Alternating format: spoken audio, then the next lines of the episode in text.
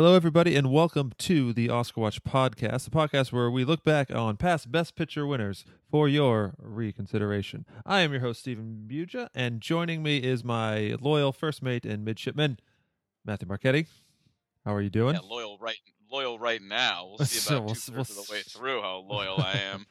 Well, you know, I you, you just have to do everything I tell you tell you to when I tell it to you, or else you're gonna get. Uh, you, you, I'm just gonna whip you. I'm gonna kill you, and then I'm just gonna whip you anyways because I like that's how I roll. whipping. I like the whipping part. I'll tell you that. I will do. Then I won't whip you. I Uh, don't like that part. yes. Okay. That is. Well, um, Matt, how are you doing?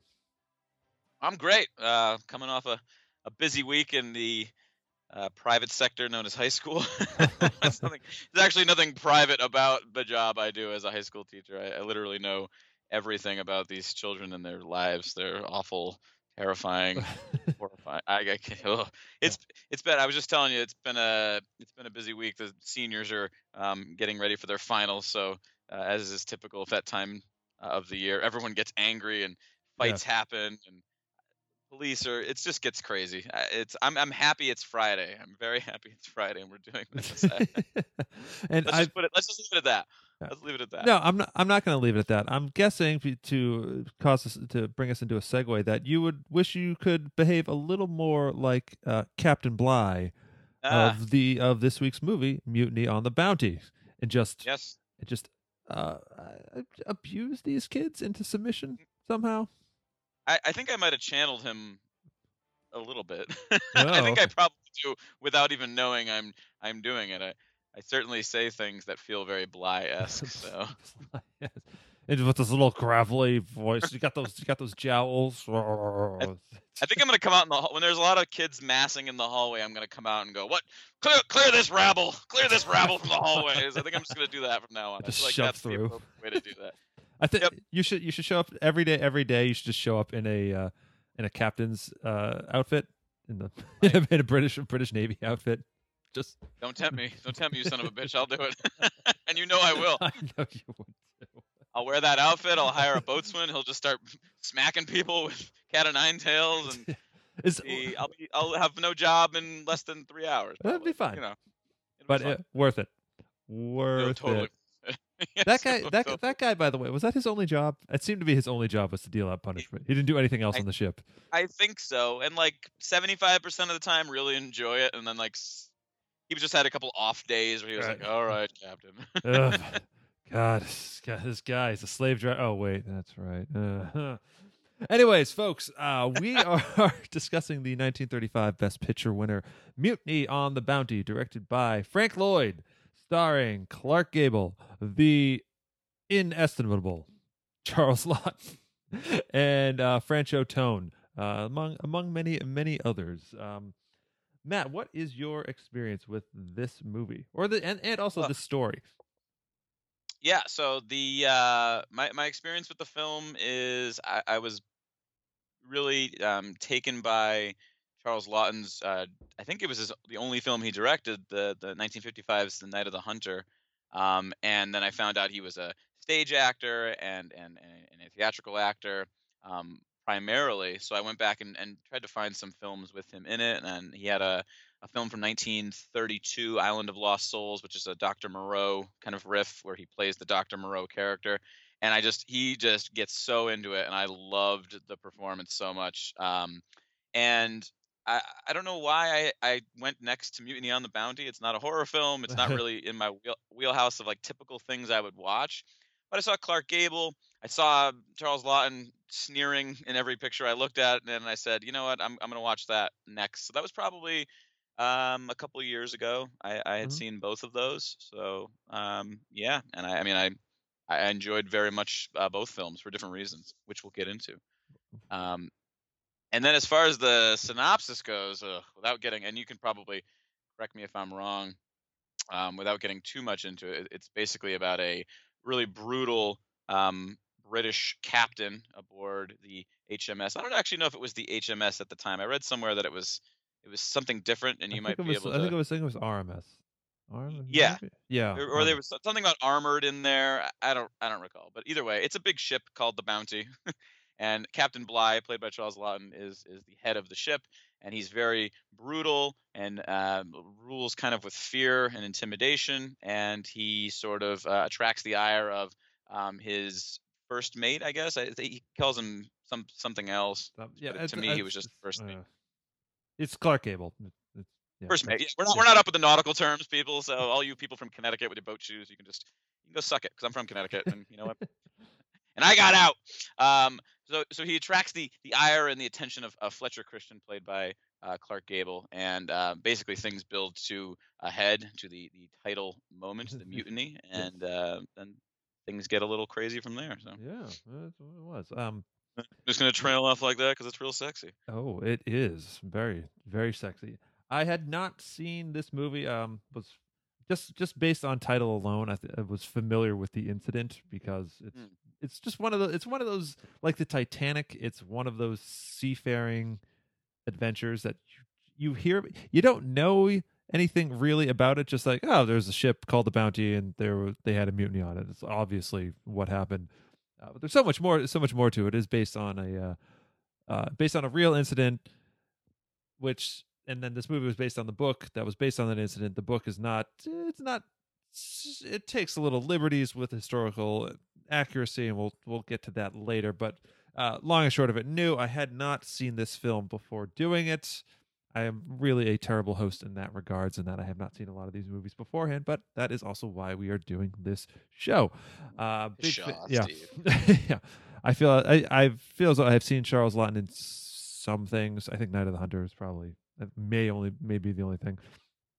Uh, but definitely, I've seen Clark Gable. He uh, he is one of the, he's one of those people who has appeared in at least three Best Picture winners. He uh, this one it happened what happened one night the year before, and of course, Gone with the Wind in 1939. He was one of the biggest stars of the 1930s. We are going to take a short break, and when we come back, we're going to talk about the Academy Award that Mutiny on the Bounty won.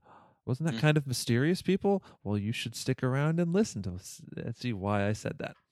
Hmm The Academy of Motion Picture Arts and Sciences is a pleasure to present this award to you for producing the best picture of 1935, Mutiny on the Bounty.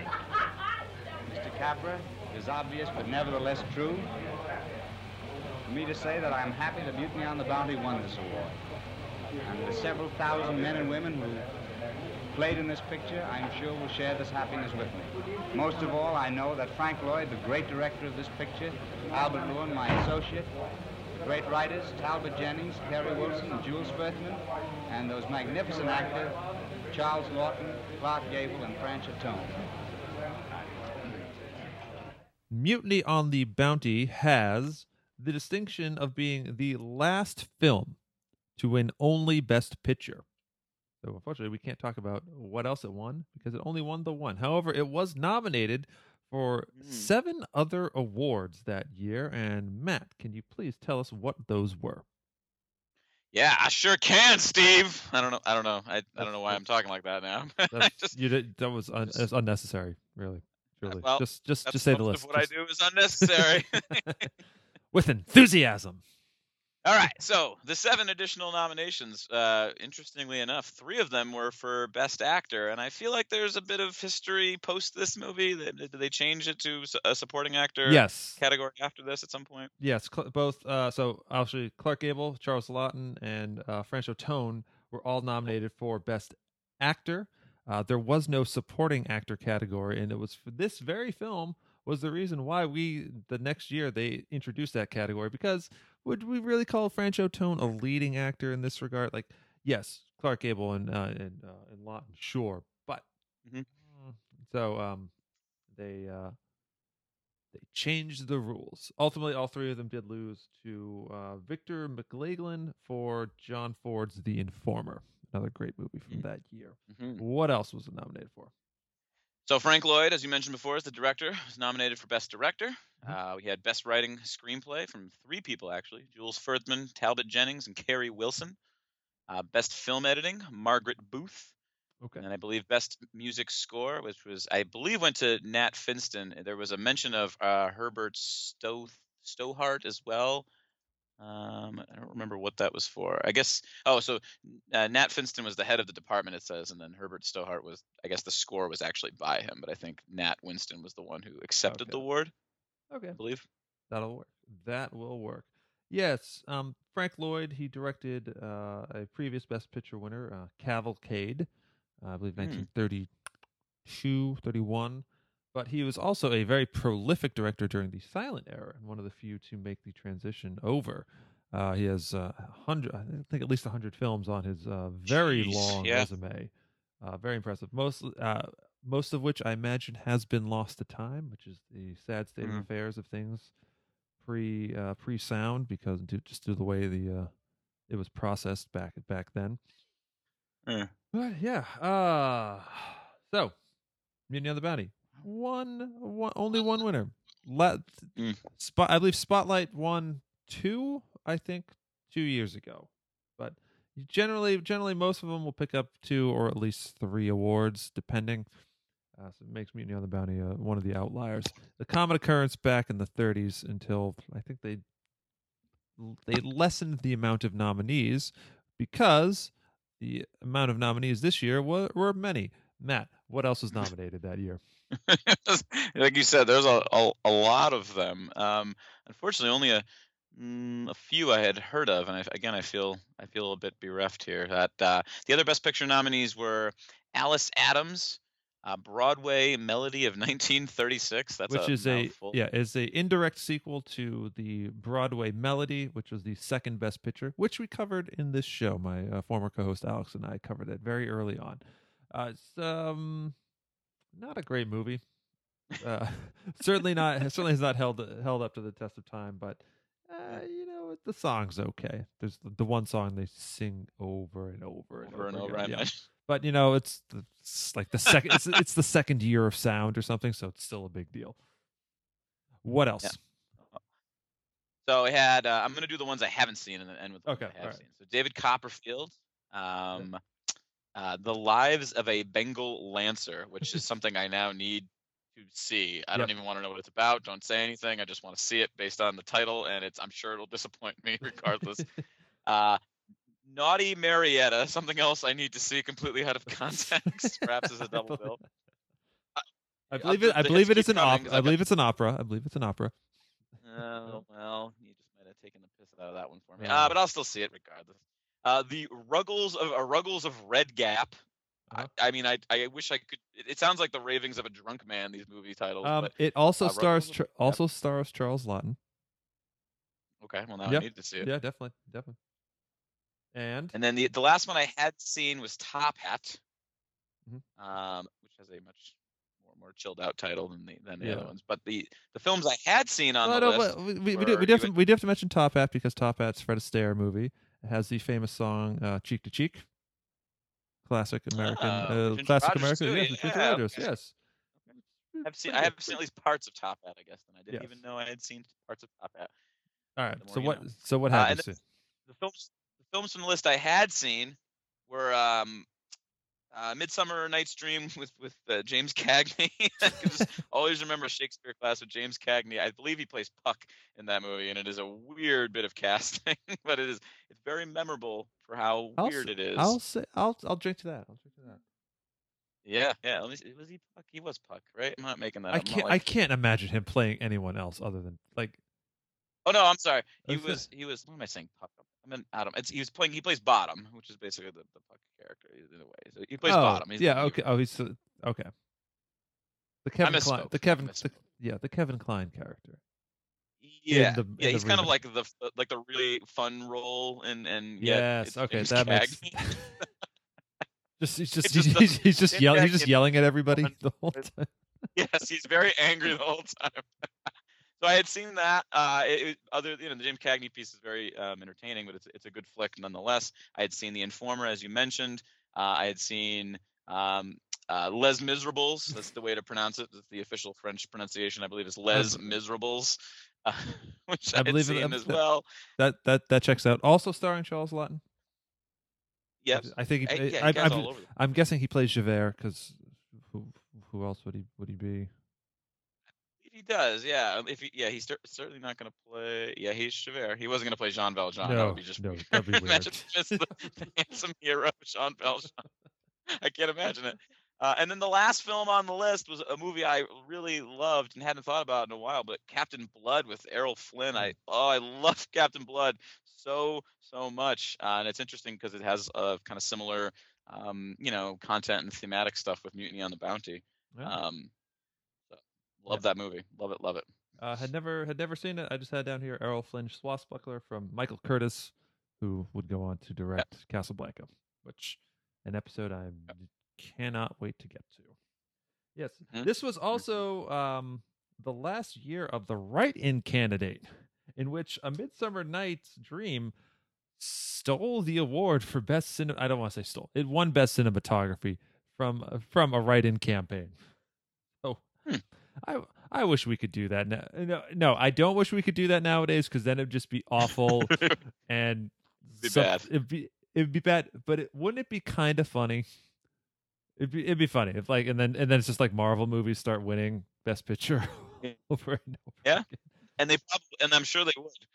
I'm, I'm sure, that they I'm would. sure they would, and the, the whole process would be up in flames, up in flames. And lastly, Would. um, Yes. uh, not- notable win: Bette Davis won for her excellent role in the film Dangerous. Danger. Dangerous. Danger. Was, was it Dangerous Man? I'm dancing. You can't see me, but I'm Oh, dancing. but I'm really uh, dancing over here. uh, 1935 in the film had a couple of notable entries in addition to some of the ones we mentioned before, like John Ford's The Informer. Uh, you had the 39 Steps, which to me I think is a very Oh. underrated Hitchcock movie. Oh, it's so good. I love that movie. They they did a stage adaptation a couple years ago. Oh, it's brilliant. So so wonderful. Yeah. Just it's, it's Oh. quick. It's it's peppy. It's got a lot. It's got a lot of charm to it. A lot of charm, and it's, you know, Mhm. kind of couched in a pseudo noirish feel, but Mhm. it's a lot lighter than that. Bride of Frankenstein, obviously, wonderful, wonderful. One of the best sequels ever. One of the best sequels all uh, ever. Frank Whale, great, great film. Uh, the Marx Brothers, Night at the Opera. Marx Brothers, yeah, just Mm. wonderful. Uh, you did. I just put down here. You have another Dickens ad- adaptation because there was um, David Copperfield.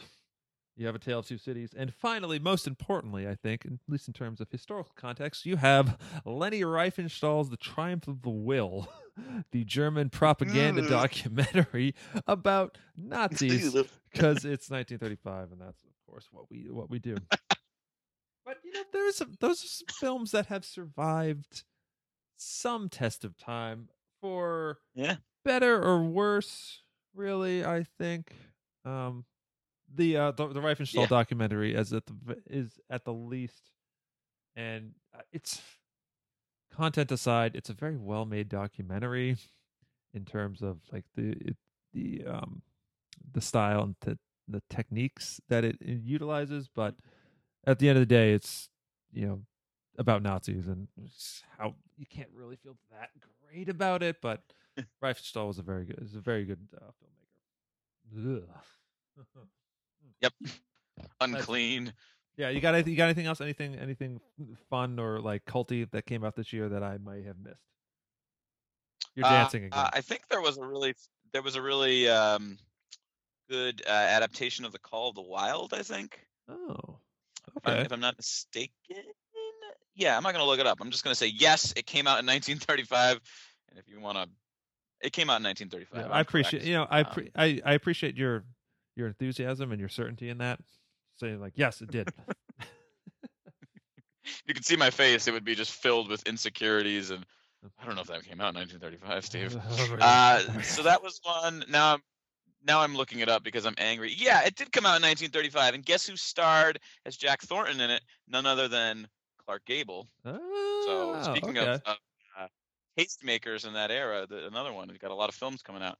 Um, you had mentioned Bride of Frankenstein, which is like I said, is one of my favorite sequels of all time. It's one of the best horror sequels. It's it's I think far superior to the original Frankenstein because it uh, isn't uh, constricted by the stage play version of Frankenstein. It takes more from the book, um, the original novel, and I think that that's all the better for it. Um, Yeah. yeah, I love that movie. And then, you know, in that vein, uh, there was a great really loose adaptation of The Raven from 1935. That's really like grim and depressing and, Uh, and Edgar Allan not, Poe. well, I don't say violent, poem? suggestively violent. Yeah, yeah, yeah. It's a film. It has nothing really to do with the poem, um, Okay. other than some small little hints here and there. But it's a damn good horror flick nonetheless. Uh, Mad Love, another great horror film from 1935, I think with Peter Lorre. Um, and there's Oh. a couple kind of more low, more low rent um, monster flicks, Werewolf of London and Mark of the Vampire, the two I'm thinking of. Um, Mark of the Vampire, one of the only other times that Bela Lugosi played uh, Dracula, um, or played, yeah, he played Dracula, even though it wasn't an official kind of version, he still played him. So it's kind of historical in that sense. And then another really good Karloff Lugosi flick, uh, The Black Room. I don't know if any of these movies are really fun. Well, Bride of Frankenstein is really fun, Steve. Yes, Bride of Frankenstein, that's a fun movie. It in is a a fun movie. Uh, the other ones, uh, I'll take your Yes. word on it. Yes, horror horror film in this in the studio age is very odd. Yeah. Oh yeah, and, the, and oh the code, the Hays Code, it's it was, I think was just starting, so they were even more restricted by what they could show on screen. Had to get creative with it. Yeah. But that is a conversation for another day. The conversation today is about Mutiny on the Bounty, and when we return from this short break, we're gonna get right into it. We're gonna get down down below decks. Start talking about it. Ooh, Oh, you like that, don't you? sound of Yeah, I like the, the below decks part. Yeah. yeah. I, I know you do. I know you do. We're, okay, we're leaving now. You sent for me, sir? Oh, yes, I got a job for you this morning. Sit down. Had your breakfast? Yes, thank you, sir. I want you to sign the ship's daybook, list of all supplies issued on the outward voyage. Or certify and sign. We should raise the islands any time now. Not a bad voyage so far. All hands accounted for. Only six down with scurvy. Five with scurvy, one with flogging. Correct, Mr. Christian. There's your credit. Five with scurvy, one with flogging. We're still under canvas. Mr. Bligh, I can't sign this book. No such amounts have been issued to the men. Now, look here. You've signed daybooks before with a few extra kegs in the ship never carried. I have, sir. And why not? We all do it. We'd be fools if we didn't on a lieutenant's pay, and I want to stow away enough to keep me out of the gutter when I'm too old for service. I understand. The captain's prerogative. Ordinarily, I wouldn't mind. Why is this case different? Because the captains I've served with before didn't starve their men. They didn't save money by buying up the stinking meat that you put aboard at Tenerife. They didn't buy yams that was sick in a pig and force them on their crews. Silence! They didn't call their men thieves and flog them the bone because they complained about it. You impudent scoundrel! Sign that book! I refuse. And you have no authority that can make me. I haven't! I'll show you authority. Lay all hands aft! All hands aft! Very good, sir. Matt, the Mutiny on the Bounty is based on a trilogy of novels that are loosely based on a real incident. I say loosely based because I take a lot of liberties with this. So it could technically be considered a historical film, so to speak, capturing a moment in time. And uh, there's a question I had with my former co host, Alex. Do you need historical accuracy in your movies to enjoy them? I mean, as a teacher, as a, as a, a a bringer of truth of some kind, do you require that in your entertainment and in stuff like this, or do you just need a good story?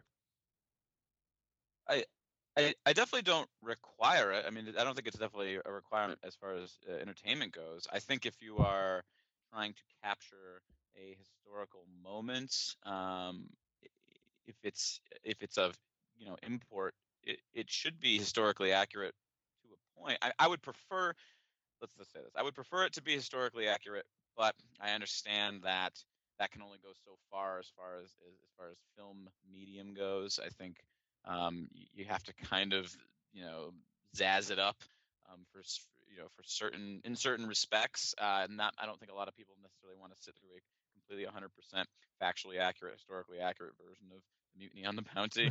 Yeah. Um, I think that you have to have you have to have you know different tensions and things in there. So I don't think it's necessary um, for entertainment certainly, but I always prefer it. I always feel better when I watch something that's historical or historical fiction or related somehow when I find out it's not. Uh, when I find out it is accurate, it feels Mhm. better to me. I feel like okay, like I can talk about the film, you know, as if it's kind of a, a part of the history of it, rather than have to be like, well, the movie was good, but you really should go read about it because it's really not that accurate. Um, right. So yeah. Yeah. And are you familiar with the liberties that the film takes and the books take with uh, the event itself? No, I could probably uh, point to some guess Yeah, it's I, am not. No, not not. I'm not. Yeah, it's a, it's it's actually a quick Wikipedia uh, thing. The most the most damning, I think, because it's the crux of the film, is that apparently William Bligh was eh, he was actually a bit more lenient than most British sailors were at the time. So the whole the whole crux of the film being that he's this just hideous sadistic monster who just abuses his men kind of falls apart if it was just yeah we're it's kind of if it's just Clark Gable and Charles Laughton just kind of hanging out and kind of getting along. it does it. yeah. Drama is of course conflict, and there's just no conflict there. It's just, and then it's just the story of this ship that went on a, you know, a mission to pick up breadfruit, which is coconut. What is what is, is breadfruit coconuts or That's what I thought. Apples, mangoes. So they're they're there to pick up some food and then bring it back for for the sake of science. And along the and then on the way back, a mutiny occurs because it it doesn't really establish any stakes. But I think you know the, when you talk about mutiny on the bounty, you you talk about Clark Gable, and we'll get to him. But you obviously talk about Mr. Charles Laughton, who they they built an entire boat. They basically built an entire boat, and I swear to God, the man eats every single inch of it. He just he she devours the scenery in this movie. Um, what like uh, is is do you, do you find do you find yourself thinking like this is a little like Charles Laughton? You got to stop. This is a little too much. Just, just no, you're this like there's a reason. Like I know it's going to happen. It's not good for you. Like stop it. Yes, I think he. Um, I enjoy him very much in the film. I think he's very entertaining.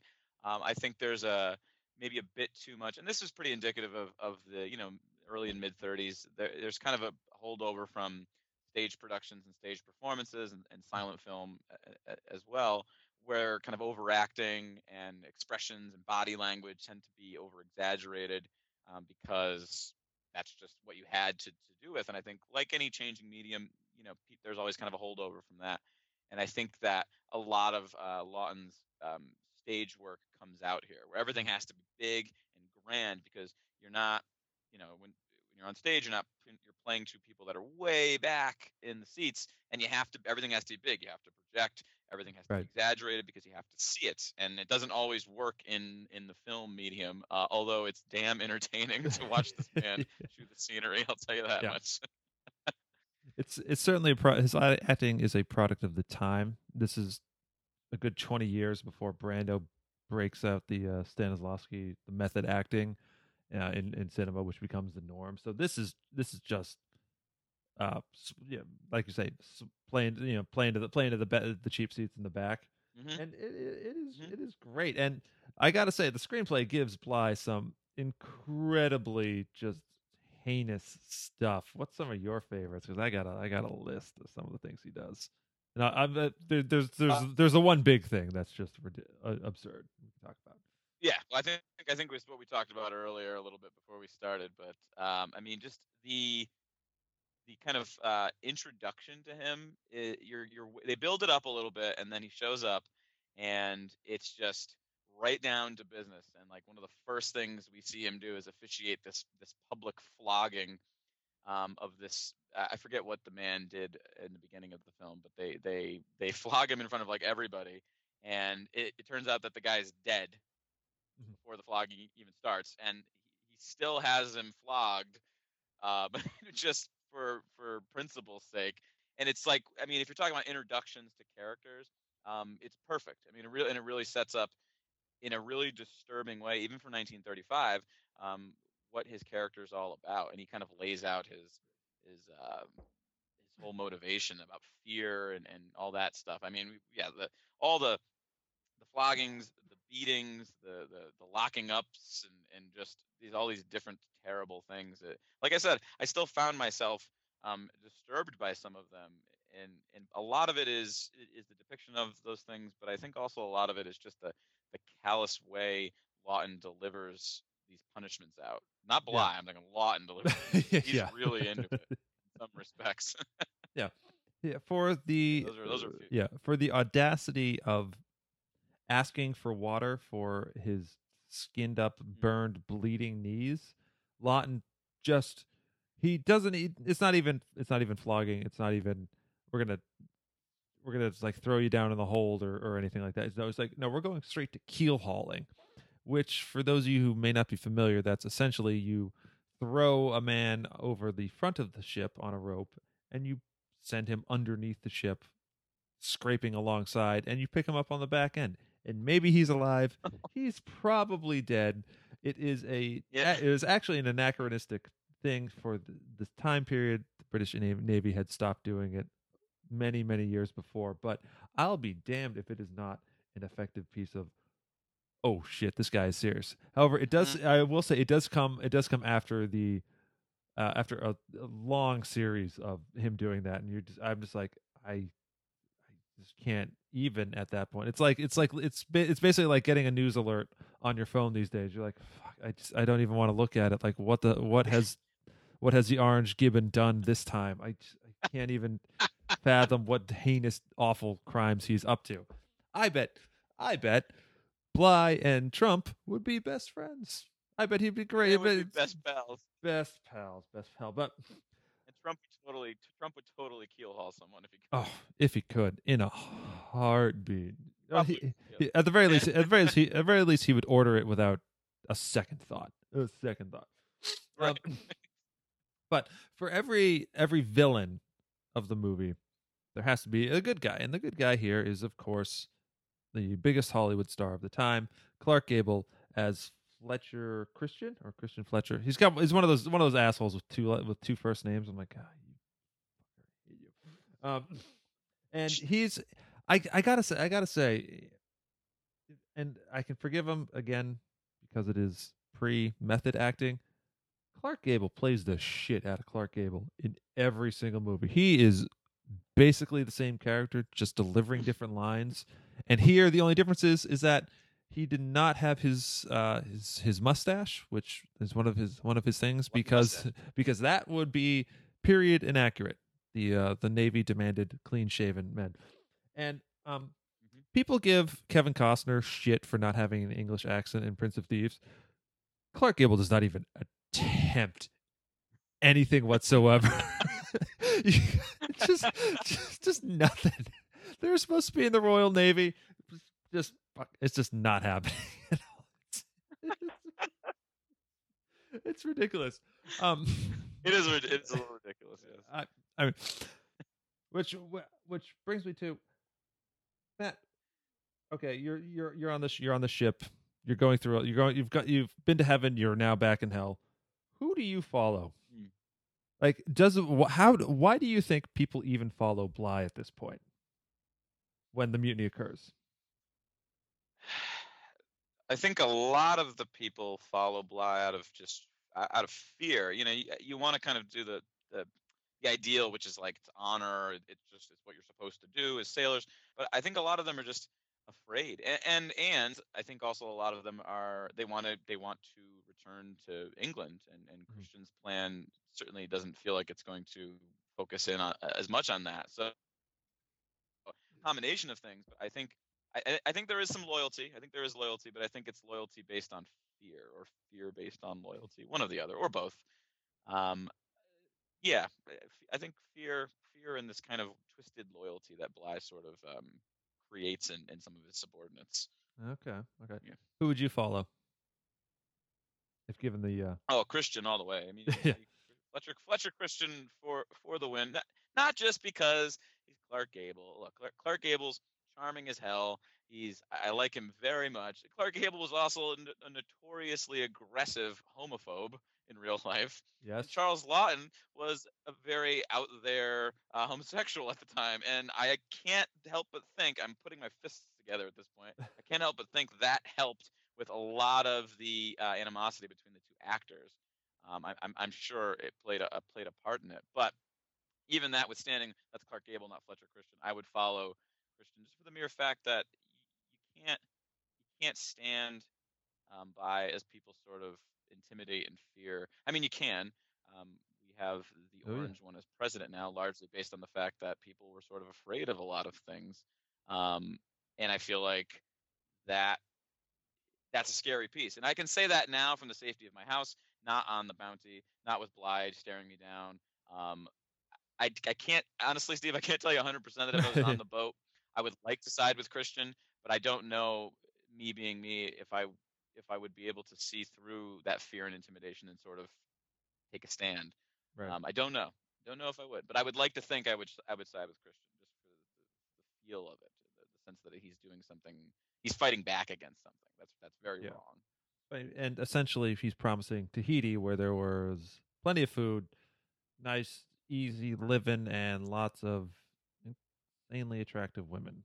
Just, just, Mhm. just in that 1930s way that they are all about getting the white dudes. Just Mhm. totally Mhm. fine.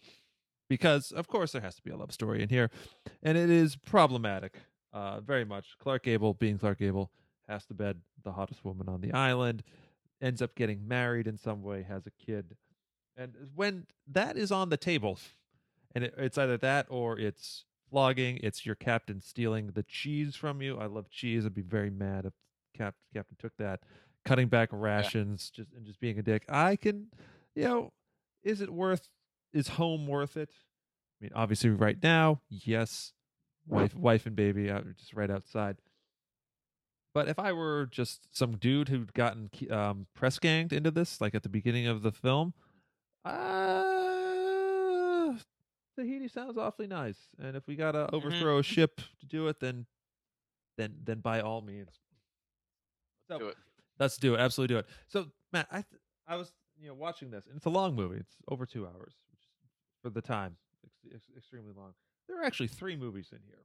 You have the entire. You have the the bulk of the movie is the events leading up to and just maybe just after the mutiny, but then you have this incredible, not montage but extended sequence of Bligh and his loyal crew being sent off on this tiny Mm. little friggin' ship, this little boat. hmm And I I have to say that in, in reading about it, it's actually in in, in historical terms, it's one of the ballsiest uh, nautical voyages ever.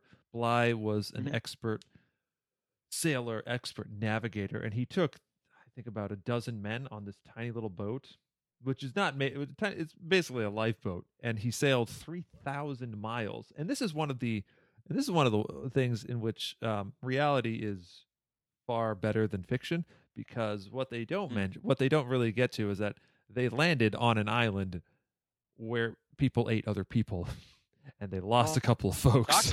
Yeah, he, he does Yeah. talk about that, and like I want to see that because in that entire in that one little in that one little sequence, there is an entire movie just waiting to be explored. I think it could be fascinating because and it disappointed me for one reason. This the, this the second movie in that it it didn't seem to soften Bligh at all. I wanted to see a little character change there, Mm. but felt it never it never this was not a humbling experience. I it almost became a humbling experience, but then as soon as he got back on the on another boat, came back and found Right back to it. yeah, he's he, and and found and found the mutineers. He's just he's just right. He's right back into it. He comes back. He you know dicks them around. He sends them to trial. Almost gets them executed, and it's disappointing because I really wanted a change in the character, but there's nothing. He is uh, Mhm. he's a jerk at the beginning, and he is a jerk to the very very end.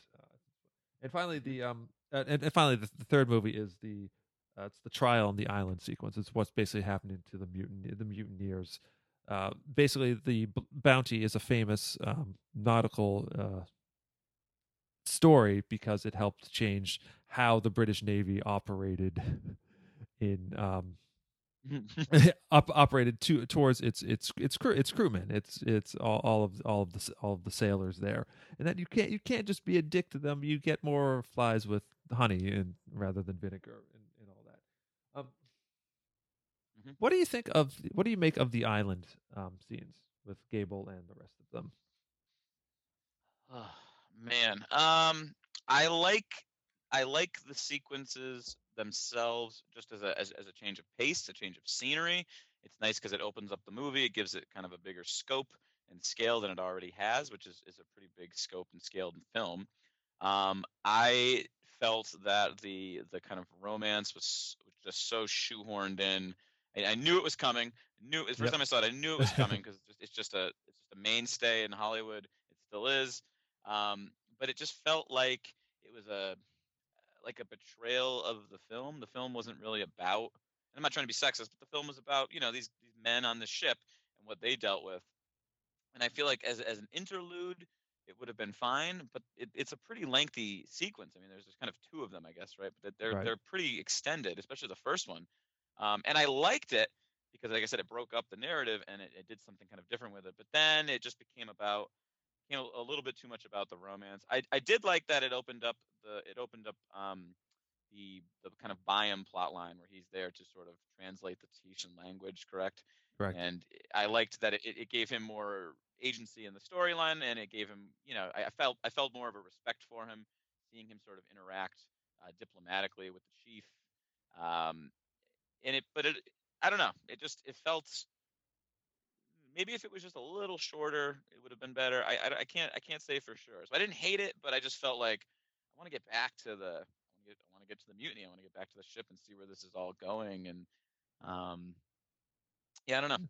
Yeah. There's also a lot of um, I have to point out in the kind of two island sequences. For, for a man who was notoriously homophobic as Clark Gable was, there's there's there's a couple sequences with him and and uh, what's, what's, uh, Franchot what's Tone. his first name? Franchot. Thank you. You know exactly what I'm talking about. Too. Where they're both like lying splayed on the beach, shirtless next to each other, admiring the, these beautiful women. And they're like, I know the framing of the film, full frame, requires actors to be a little bit closer, but they're like really close in a couple shots. And it, I'm just like, oh man, this is there's a little homoeroticism going on here. And then later they're like eating, they're not feeding each other bananas, they're but they're like eating bananas next to each other. And I'm just like. I mean, uh, I'm not a comedy writer, but I feel like this could just write itself if I really wanted Yeah. it to. And what's No.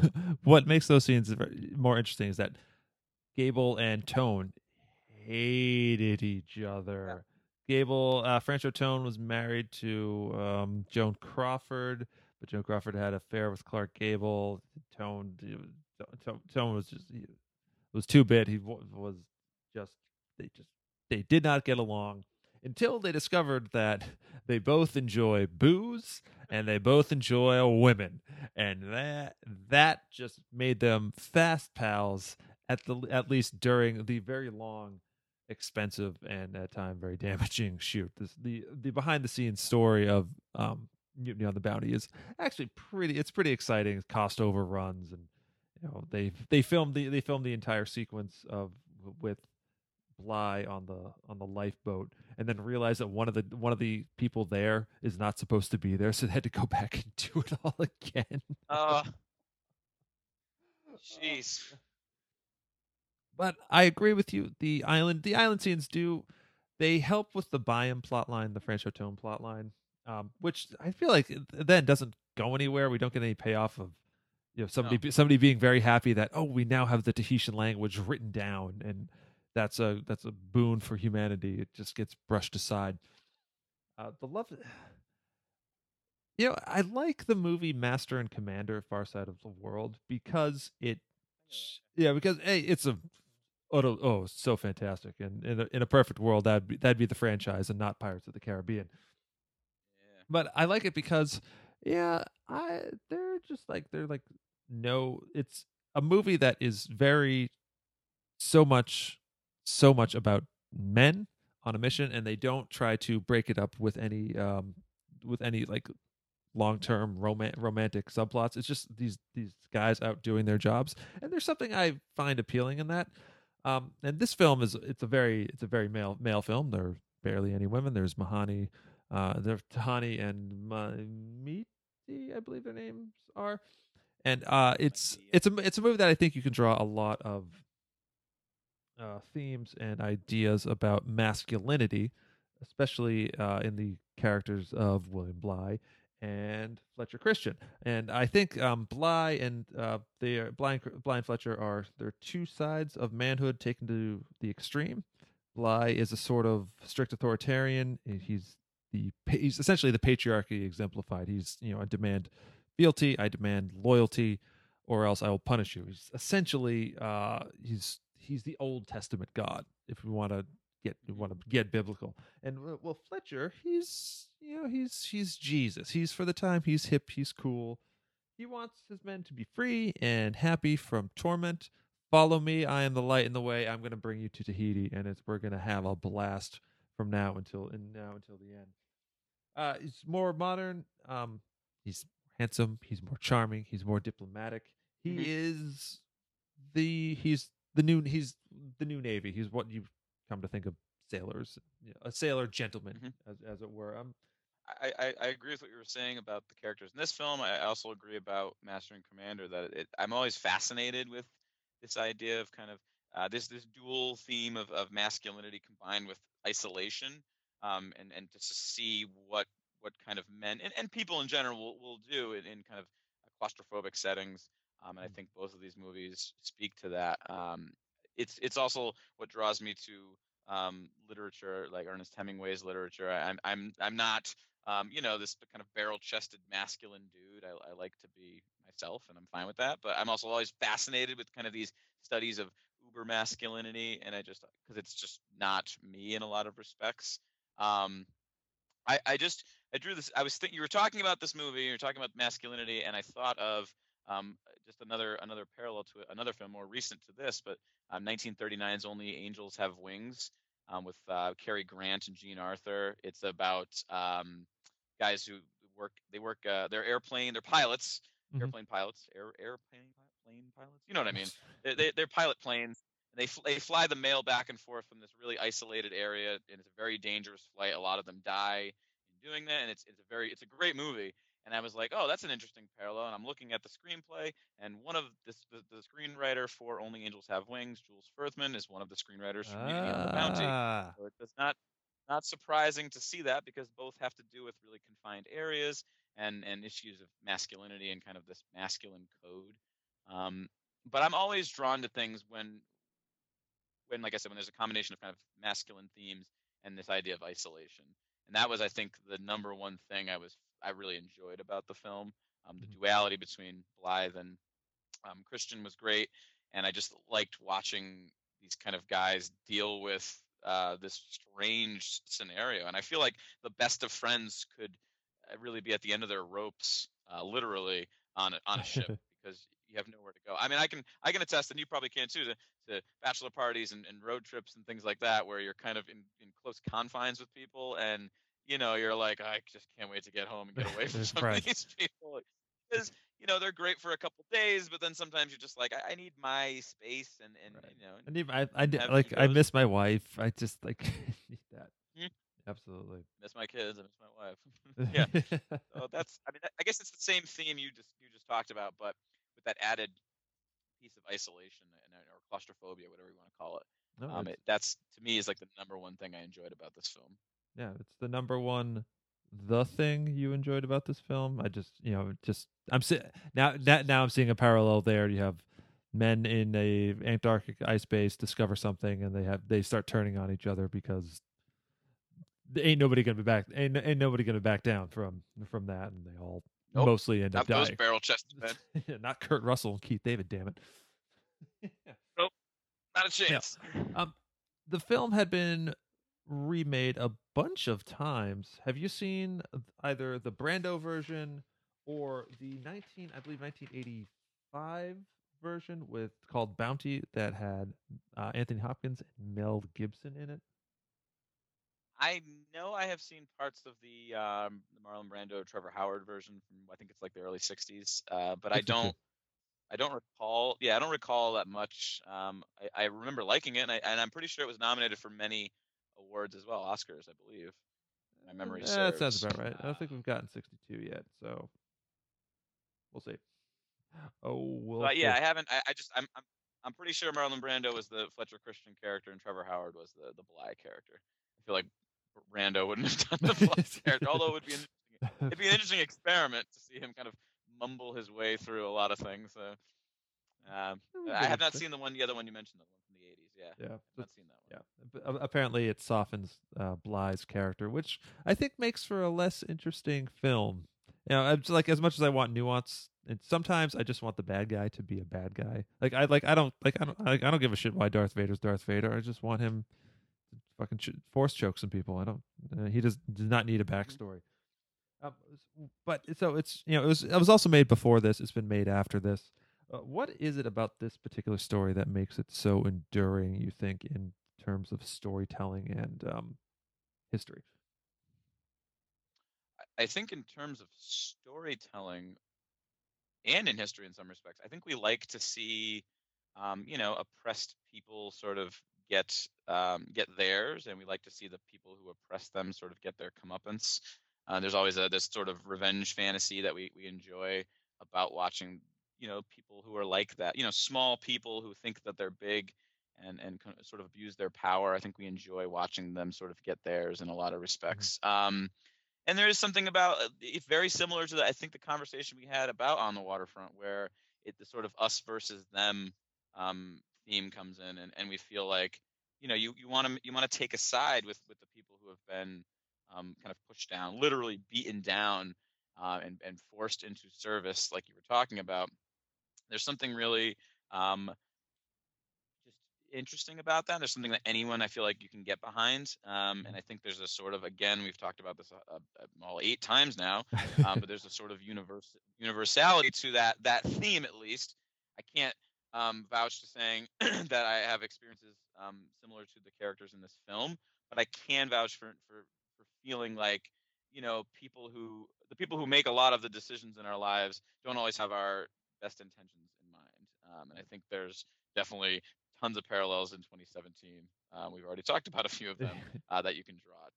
You can draw to that. So I think that's why. I, I think you could show that, and I, I, think immediately you would know, like you said, you just said about Laughton, you or about the Bligh character, you would know who the villain is, and you know who the hero is, and there's sort of a safety in that that we like. We we feel like, okay, I understand these two people. Now I want to watch their nuances play out for a couple hours and see what happens. Yeah, um, and it's fun. It, it is. It is fun. and hmm. hear me out. What do you, what do you, th- what do you think of this? Mutiny on the Bounty in space. Well, well, we should totally do that. I, I don't need to hear anything out. Let's make that right now. Let's let's do this. Let's make let's make that damn thing. Are you serious? Uh, I mean, I feel like it's.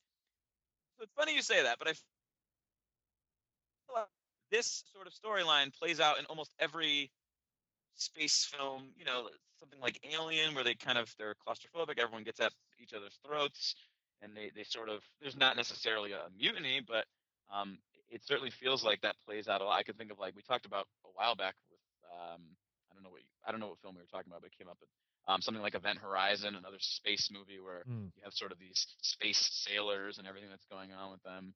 Um, so I, I feel like that's it hasn't there hasn't been a remake of it, but feel like that's a, a, a theme again that we've we've already we've already seen. So again, the film draws parallels to, to more modern stuff which is pretty neat.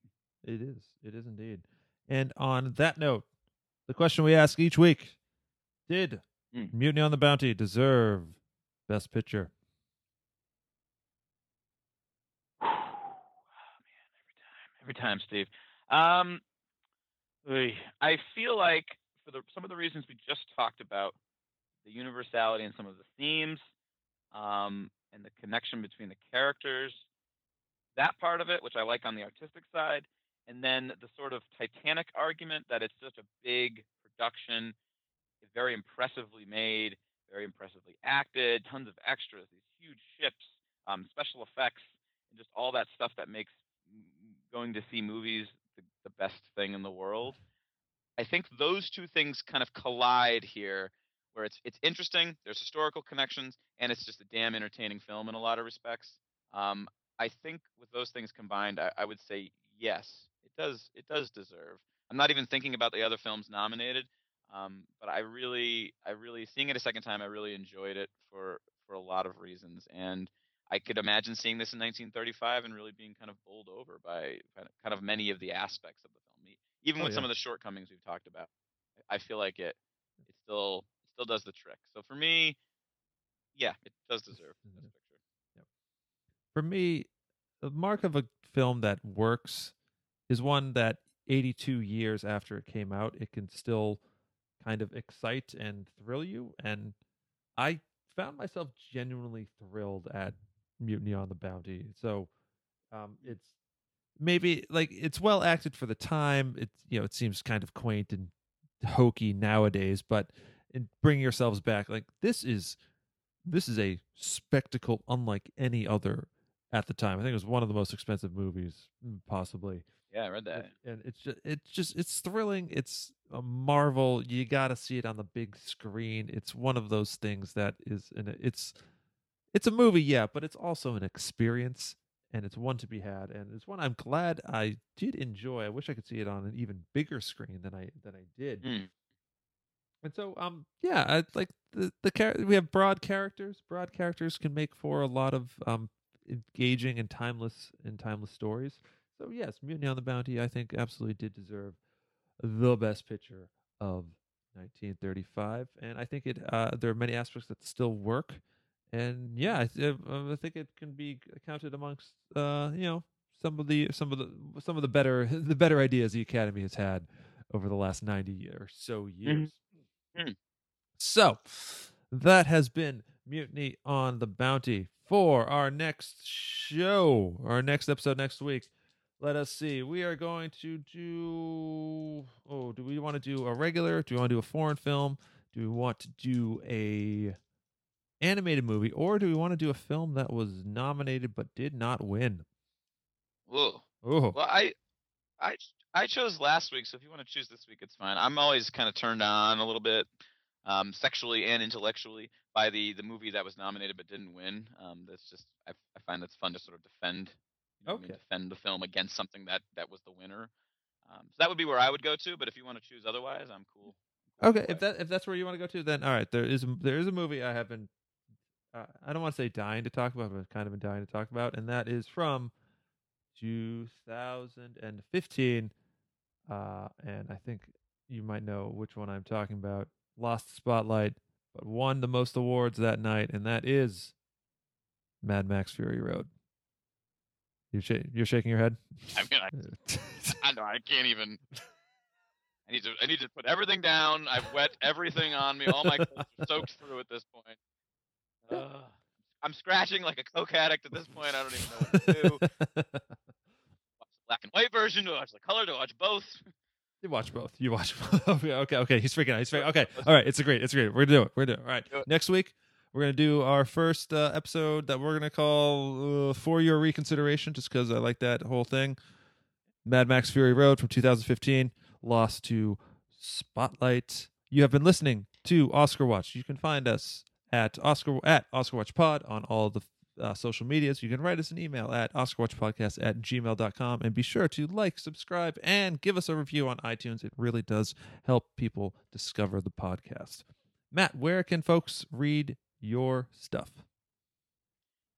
You guys can find me on Instagram, the gram, at uh, movie underscore matinee, matinee with two T's. It's usually linked to all the Oscar Watch Pod stuff too that that that uh, Steve posts on Instagram. So you can connect to me there. Uh, I try to do a movie review a day and just other fun nerd stuff. I think I have uh, Adventures in Babysitting going up Mm, tonight. Oh, So uh, prepare yourself for that one.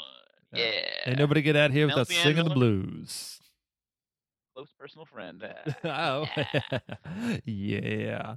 Anyway, Yeah. anyway, yes, perfect. Find him. Read that stuff. It's great. You will be entertained. This has been Oscar Watch. Thank you for listening. And until next time, as always, clear this rabble out of here. See you then. What will we do with the drunken sailor? What will we do with the drunken sailor early in the morning? Way hey up she rises, way hey up she rises, way hey up she rises early in the morning. Shave his belly with a rusty razor, shave his belly with a rusty razor, shave his belly with a rusty razor early in the morning. Way hey and up she rises, way hey and up she rises, way hey.